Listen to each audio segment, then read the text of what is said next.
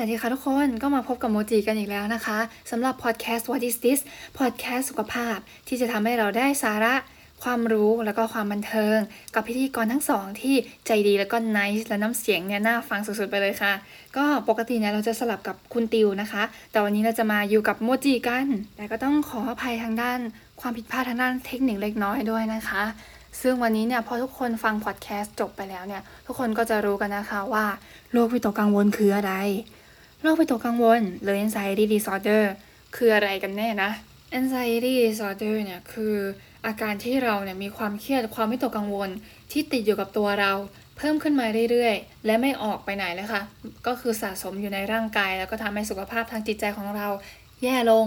ทำให้ประสิทธิภาพในการทำงาน รวมถึงการใช้ชีวิตของตนเองในแต่ละวัน แย่ลงไปด้วยค่ะ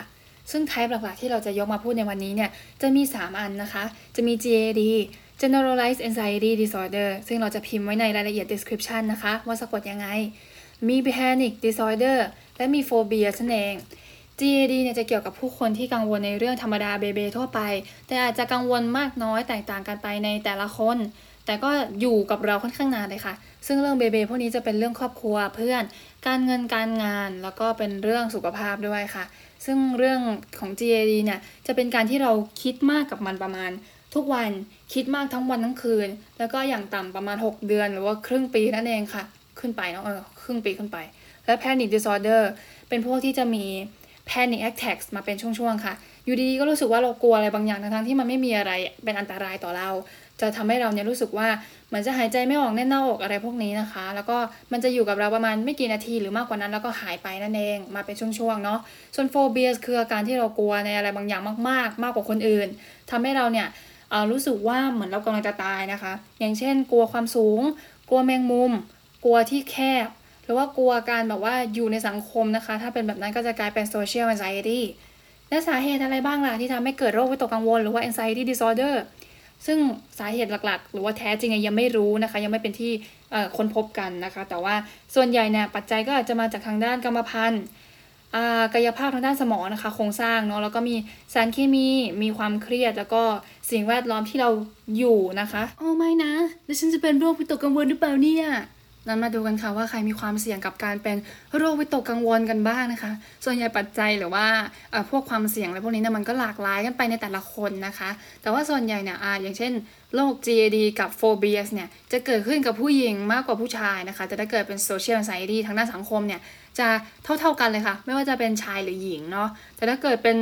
factor ทั่วๆไปหรือว่าปัจจัยเนี่ยก็อาจจะมีเป็นพวกนิสัยค่ะ ถ้าคุณขี้อาย ประหม่ากับการเข้าสังคมหรือไปในที่ใหม่ ๆ หรือไม่ ถ้าใช่ นั่นถือเป็นหนึ่งปัจจัยแล้วค่ะ ติ๊กไปเลยหนึ่งแต้ม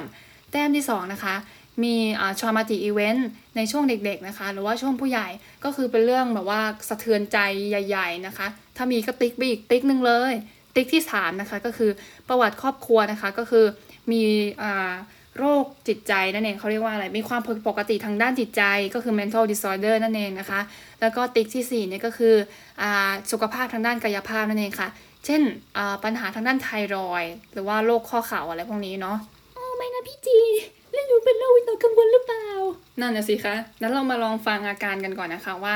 อาการของโรควิตกกังวลเนี่ยมันมีอะไรกันบ้างเนาะ ซึ่งอันหลักๆเนี่ยก็อย่างที่เคยพูดไปเลยนะคะว่าความเครียดหรือความไม่ตกกังวลเนี่ยมันวนอยู่ในหัวเราตลอดเวลาแล้วไม่ออกไปไหนสักทีนะคะทำให้เรารู้สึกว่าไม่เคยได้พักเต็มอิ่มนั่นเองนะคะ อาการที่ 2 จะส่งผลต่อทางกายภาพด้วยนะคะ กายภาพในที่นี้ก็จะเป็นหัวใจเต้นเร็วนะคะ pounding rapid นะคะก็จะแบบตุบตับตุบตับตุบตับตุบตับนะคะ แล้วก็ปวดเมื่อยแบบสาเหตุที่แบบว่าอธิบายไม่ได้นะคะ ว่ามันมาจากไหนนะแล้วก็มีมึนงง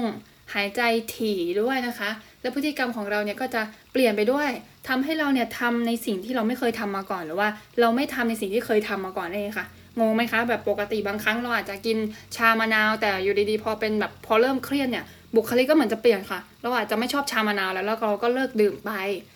แล้วโรควิตกกังวลเนี่ยมันมันมันวินิจฉัยยังไง มันพบเจอยังไงเหรอครับ ก็โรคนี้เนี่ยมันก็จะอืม วกนี้เนี่ยเราต้องไปดูประวัติทางด้านการแพทย์ด้วยนะคะ แล้วก็เกี่ยวกับอาการหลาย ๆ อย่างซิมทอมร่วมด้วยเนาะก็อาจจะต้องไปเช็คแบบจริง ๆ จัง ๆ นะคะ เพื่อให้เรารู้ว่ามันเป็นสุขภาพปัญหาทางด้านจิตใจที่แบบส่งผลต่อร่างกาย ไม่ใช่ว่าเรามีโรคอะไรอื่น ๆ แล้วมันทำให้สัญญาณพวกนั้นเนี่ยมันออกมาทางร่างกายนะคะ ส่วนเรื่องทางด้านการรักษานะคะ หลายๆ คนอาจจะสงสัยในบล็อก3นาทีไงนี่มันจะ 6 นาทีแล้ว อ๋อ นี่เพิ่งจะ 5 นาทีนะคะขอโทษด้วยแต่ว่าถ้าเกิดฟังตรงนี้จบไปแล้วก็จะจบแล้วนะคะทุกคน เพราะว่าเรามาถึงท็อปิกสุดท้ายแล้วก็คือการรักษานั่นเอง การรักษาก็จะมี 2 แบบก็คือ psychotherapy กับ medicine นั่นเองค่ะ psychotherapy จะเหมือนกันคุยบำบัดทางด้านจิตนะคะ ซึ่งเขาจะใช้เป็น CBT หรือว่า cognitive behavioral therapy นั่นเองก็คือจะคุยกันบำบัดเปลี่ยนความคิด เปลี่ยนพฤติกรรมของเรานะคะ แล้วก็เผชิญในสิ่งที่เราหลีกเลี่ยงมาตลอดนะคะทำให้เราเนี่ยจะได้รู้นะคะว่าสาเหตุมันเกิดมาจากอะไร แล้วก็ทำให้เราเนี่ยมีชีวิตที่ดีขึ้นด้วยค่ะ ส่วนทางด้านยานะคะ ยาก็จะกลายเป็นพวกแบบว่า anti anxiety medicine นะคะ ก็คือยาที่ทำให้เราไม่วิตกกังวลนั่นเองนะคะ แล้วก็อาจจะเป็นยากล่อมประสาทบางประเภทนะคะ ที่ขึ้นอยู่กับอาการหรือว่า